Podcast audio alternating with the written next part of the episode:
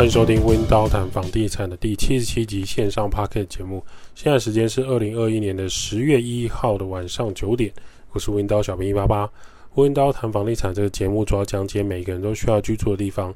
你每天就是要回家，不管这是租房子、买房子、住在爸妈家、亲戚家，总之关于租住家、房地产相关议题都值得被讨论。每个人都值得拥有更好的居住品质。温刀是一个租赁管理公司。我们营业项目有帮屋主代租代管理、包租代管、装潢设计、装修工程、布置软装设计。有官方网站 IGFB 供大家去做连结。十月一号起，台湾有一些新规范上路，我们来讲一些值得讨论的。第一个就是电子支付机构呢，可以互相转账，像悠游卡、Line Pay、iCash、后付宝、橘子支付、接口支付等等等。宣布这个年底呢，二零二一年年底就可以互相转账缴费、缴税，这是蛮重要的一个放宽政策。等于是说，台湾金融在数位支付上会有条件的松绑，除了更加方便不用带现金之外，其实也在考验台湾的货币流通能力了。再过几年，会不会这种数位支付的方式可以拿来买菜、买饮料、吃饭、吃面、买卫生纸、买家具？这都是有可能发生的，就是这个数位支付的潮流开始跟上了，哦，后续值得大家的观察。那十月一号起呢，双北市公园也开放儿童游乐器材，就可以在公园里面玩耍。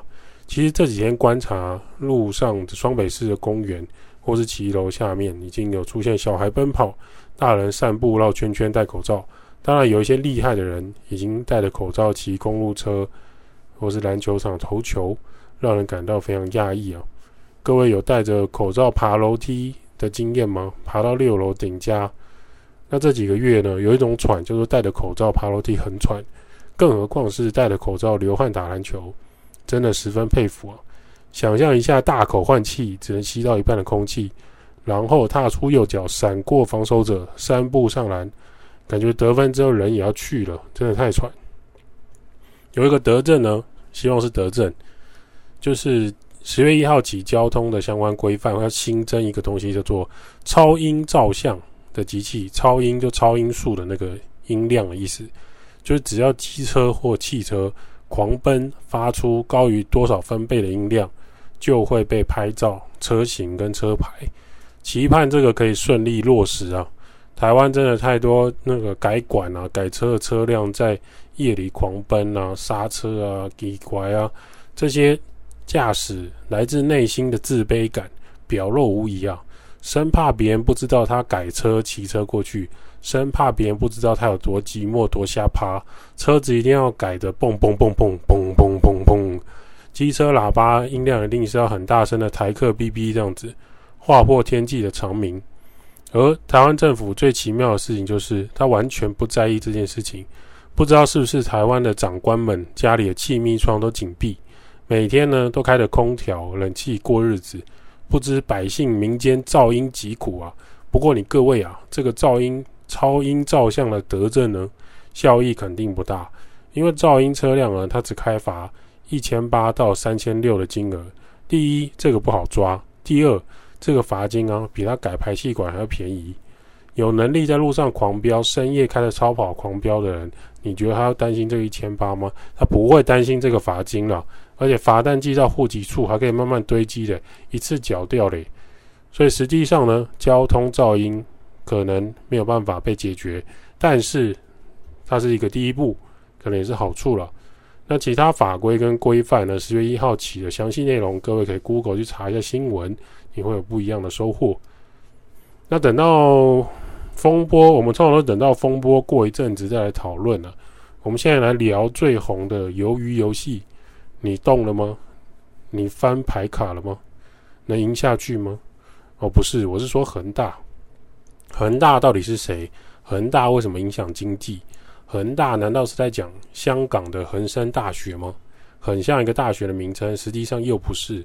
恒大集团以下来为大家做介绍，到底发生什么事情？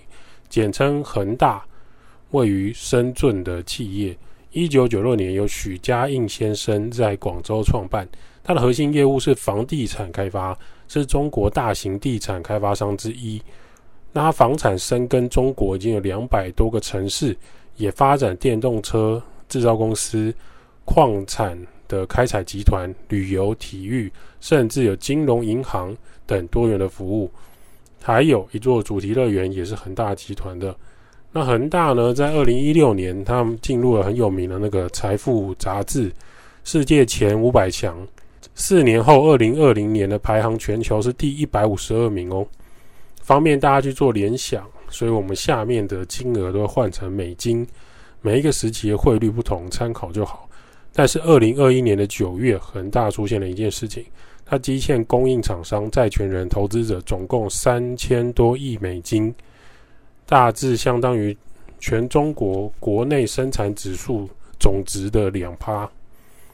那我们来看看过去啊，恒大有哪一些大股东在它里面？二零零八年的时候，香港金饰珠宝周大福、科威特 Global 投资公司、美林及德意志银行大资金，在二零零八年，他募了五亿美金。二零一六年，恒大集团正式更名为中国恒大集团。从房产开始多元发展，来自全球各地有一千八百位的政商名流，还有众多明星都参加了恒大的投资计划。注意喽，一千八百位，在二零一六年的中国，只要你说你是恒大集团的干部，大家都很尊敬你。二零一七年，山东高速、苏宁电器集团、深圳正威、嘉宇投资，还有四川鼎祥股权投资基金等等。都向恒大地产投入了，总共呢加起来九十亿美金。二零零七年已经合计恒恒大集团所有的投资者在恒大地产投入了一千两百亿美金。到二零一九年的时候，认购盛京银行内资股二十二亿股，所以他们持股比例从十七趴拉到三十六点四趴。算是控制一部分银行的资金来源，而且可以在银行这边做更方便的债权转移。二零二一年八月十七号，恒大地产的董事长悄悄地从许家印改成赵长龙，而集团总经理及法人呢，也从柯鹏变成了赵长龙。这件就让人家觉得开始有一点不对劲了。OK，从上面我们知道恒大集团富可敌国，那这个大集团发生什么事情？怎么会？弄上国际新闻呢？那我们比较白话的方式来说，就是恒大集团借了太多钱了，超过三千亿美金，台币大约八兆八兆资金。中国政府开始觉得这家企业会动摇党的位置，开始要清算它。你要知道，在中国共产主义习包子的掌控之下，只要你的权力跟资金开始影响到政府单位。你就会像阿里巴巴的马云一样，要被抓去改造。你是谁？你要带我去哪里？我又是我又还能做些什么？从这个娱乐、艺人产业还有电玩产业开始烧起来，不难发现，习包子开始准备大刀阔斧改革国内的企业。中国有太多的企业充营业额、现金流却不管的情况，于是现在官方要出手了。二零二零年，中国政府对房地产寄出了三道红线的监管指标。什么是三道红线？第一个，它扣除预售款后，你的房产资产负债率要大于七十趴的，就是第一道红线。第二个，你的净负债率大于一百趴的，就是第二道红线。第三，现金短债，现金短债比小于一的，就第三道红线。一旦你符合上述的情况，就会被政府视为你踩到我的房地产红线了。而恒大全部符合。政府就开始对你动手。白话来讲，政府监管机构对于房地产借管借贷金额设出一个上限。以前呢，你可以透过土地去贷款，再去买土地，再用土地去贷款去买公司，再用公司贷款去买土地。那现在政府不准，就直接挡住恒大集团的扩张计划。差不多十年内。中国大方邀请啊，这这十年之间呢、中国其实一直大方邀请各国有资金跟有能力的人前往中国去买地买楼。但是呢，你要知道，你的土地还是国家所有，你可以买楼，你可以有它的使用权，你也可以拿它去贷款。像知名诈骗的广西兆镇案就是这样来的。那这次习包子要让知道，我们政府是完真的。当这些房地产公司不能再背更多的债务的时候。这个房地产炒楼游戏就停止了。政府正在收回他过去发出去的椅子，你没有抢到椅子，很抱歉，那就 out 出局。当政府出手之后，恒大本来打算把旗下的房产打折出售换现金，希望可以吸引更多想要买房的人投入资金去买房子。然而，中国房地产这些年实在价格炒得太高，加上民众也知道习包子要出手了，不愿意再去碰这个房地产。OK，这些政策上的改变我们都理解了。那么，为何事情会延烧到国际媒体呢？因为恒大他威胁员工，小心你们拿不到薪水跟红利。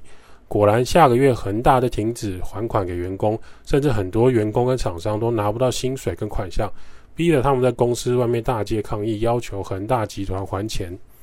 那么这些大动荡呢，也让恒大集团今年的股价下跌了百分之八十五。各位，百分之八十五是什么概念？基本上就是快要被清算了。恒大发行的全球债券。也被全球信用评等机构降级，所以购买全球基金跟全球债券型的保单真的安全吗？你真的相信银行里专卖给你的那些全球债券型的基金吗？或是被包装成所谓新兴市场基金，究竟投入到哪一个新兴市场？一般消费者根本不清楚。当恒大集团出事的时候，这些基金莫名的同步下杀，可是你该给银行还有投资机构的。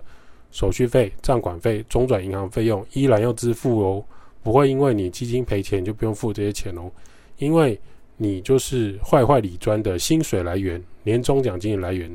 这边我们就不再多说了，只能提醒你，把钱放在银行，把钱交给李专，真的是最安全、最优秀的选择吗？请好好的思考一下。好，那我们了解了恒大的规模，还有这个政府出手的关系，那整体中国。将面临什么样的状况？对全球会有影响吗？当政府啊让恒大借不到钱，他就没有办法按照他原本预定计划去销售盖好这种各城市总共超过一百四十间的房子已经卖出去的预售屋哦。请问有哪一个营造厂敢跟政府对坐来接手？而这样的连锁效应，会有将近一百多个中国预售屋的买家，未来将。拿不到自己的公寓住家，而恒大集团这场危机戳破了中国房地产市场的泡泡，预售屋一瞬间崩塌。所以买预售屋真的安全吗？知名的建筑师、知名的建商、知名的营造厂盖的预售屋真的安全吗？值得你好好的做功课。洗包子呢，同时也打破人为估价土地还有开发计划的试算，什么意思？就过去有一些土地，它可能市价。跟它原本的土地价值已经脱钩了。原本假设是一百万，可是呢，人为估算之后可能变成五百万，所以银行就贷款给他四百万。那这会影响到中国所有的房价。除了预售屋之外，中国的新城屋和中古屋价值也大量下跌，出现一波抛售潮，希望可以换到现金的屋主。而就上面分析，国际资金进入恒大之后，同时也烧到了全球的投资管理公司。你以为你买美国、买欧洲的投资公司与中国无关？很抱歉，他可能已经放了百分之二十的资金在中国恒大集团，而你不知道。有土是有财，所以中国过去呢，他们买房是他们最大笔的投资项目。只要当这个房价上涨，他们长期的财富就会增加，人民的资产开始膨胀的时候，人们就会觉得自己很富有，而且觉得自己未来很有希望，国家欣欣向荣。一旦房价开始跌，人们就感到贫穷，觉得他住的房子越来越没有价值，这可能就会导致经济发展刹车，而中产阶级就会开始缩衣节食，节省他的支出，进一步会冲击到什么？全球的消费市场。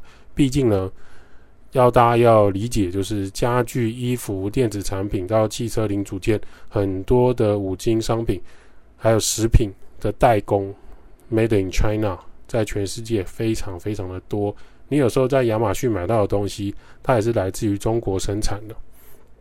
那恒大呢，遭受了冲击，同时也会重创到中国金融产业。为什么？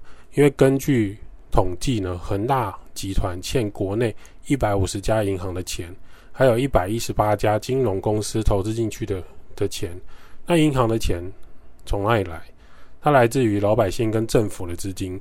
当银行跟这些债权人被迫限制借款的上限时，因为银行拿不出来原来大家投在里面、存在里面的钱，就会开始产生社会信用的紧缩，人们也会开始不太相信银行，那又会让银行更加的保守，不敢再放款出去，而其他公司就会发现，诶，我以前跟银行弄这个企业贷款借钱创业变得很困难，进而会影响到中国所有企业营运的成长。这件事情爆发之后，对于国外投资中国市场的公司来讲，他们会发现跟认为中国市场未来不再适合投资了，而中国银行跟企业可能再也拿不到资金，在这个阶段，那我这时候就是比谁气场啊！如果你是中国企业，你的本身现金流不足的情况下，银行又不愿意借你钱，怎么办？可能就是一条线一拉，从恒大开始往下拉，大家一起倒。全球将会面临什么样的影响？恒大集团呢，在中国各大产业都有涉猎，它不是只有房地产，它后来已经有财富管理、酒店、媒体、天然资源、汽车产业等等的领域，你都可以看到恒大集团的踪迹。不少财经专家跟信用评等机构担心哦，它会发生外溢效应，就当这个房地产界举足轻重的恒大一只脚倒了。会让其他产业跟着受到波及，一并影响到国外出货的能力。那很多人呢大喊说：“，中国政府不会让它倒啊，真的吗？”你要知道，这一次出手打击娱乐跟房产市场的就是习包子啊。政府怎么会出手捏破气球，然后再去捡气球起来吹呢？外界可能紧盯中国政府是否出手相救，理由是房地产产业占了中国全体经济七趴以上。中国政府可能会介入接一些，但是要它全面纾困，可能办不到。那我们猜测呢，中国政府可能会确保恒大集团把预售屋该盖好的盖起来，至少交屋给买家，顺便把中国呃住家问题给解决。然后从这个事件里面呢，从恒大事件我们缩小回到台湾市场，我从这个事件我们可以参考借鉴的有哪一些部分？那第一个就是，当你在台湾你要买预售屋的时候，还是要量力而为。就算是知名建商或知名营造厂，可能在思考最坏的状况是什么。如果你说哈去买预售屋，然后你用你的薪水在扛预售屋的房贷，它盖到一半不盖了，你是否可以扛住住家跟资金的燃烧速度？第二个，未来我们要投资所谓的全球房地产资金债券型的产品。特别留意各国的持股比例。当你要买的这种国际型的基金，我不管它包装成什么名字，你发现却有五十趴是有掺入中国市场的，不管它是矿业还是能源，还是什么农业发展，还是说它是投资美国、诶中国的呃房地产市场，你都要留意这个中国梦破碎之后，你是不是可以承担这个基金直接下杀的状况？不管银行这边的目录，它的 DM 做的多么精美，你都要清楚自己的 ETF 基金购买这种投资型的保单，是不是这些状态都在你预期范围内？就像前几年大家很流行用美元去买美元保单，或是美元去买美国的一些投资型的产品，结果美金从三十跌到二十八，跌到二十七的时候，请问你可不可以承受这个状况？第三个就是这十年内有多少人在鼓吹前往中国投资、创业、买楼、买房，在当地工作的薪资是台湾的好几倍之类的说法，有多少多少的艺人舔中台商朋友们，你们现在是否很安心的、顺心的在那边赚大钱呢？这个中国梦的快速扩张，真的有可能让每一个前往中国的人都获得大量的好处吗？还是说他的收入已经终止了，他的房地产价值已经不在了，这都值得大家去做判断。第四个，如果你是在台湾的屋主跟房东，你可能会觉得这是中国的新闻关我屁事，不能这样说，因为恒大集团它已经有跨到国际市场，还有它吸收了大量的国际资金。那如果你是有投资需求的房东，你在台湾，你就要知道房地产不会永远上涨。虽然过去的十年、二十年、三十年，台湾在政府的鼓吹之下，通货膨胀确实有在推升房价，土地稀有是可以理解的，但是你最终是不是可以期待说你买三百万，然后就可以卖七百万的资本利得这样的美梦呢？可能要去思考一下这样的可能性。也许最终把这个房子租出去，保持房屋的现金流，会是比较好的做法。与其空着养蚊子，期待它上涨。不如每个月可以换一些租金的现金流，可能会对屋主来说压力比较小，也会让你的房子安全很多。如果你不擅长当房东，或是没有时间去处理房东的大小事情，你就可以委托现在在台湾合法的租赁管理业者，帮你处理房屋的大小事。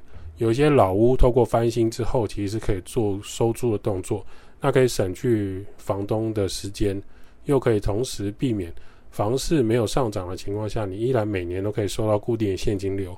处理这些杂项是很心烦的，就交给合法专业的租赁管理业者即可。温刀照顾房客就像我的家，代租代管、包租代管、装修工程、布置设计。Podcast 分享租屋投资房地产。今天的温刀谈房地产先到这儿。如果有什么想法，欢迎五星吹捧起来留言，我们就会回答你的问题。我们会在下一期跟大家讨论房地产相关议题喽。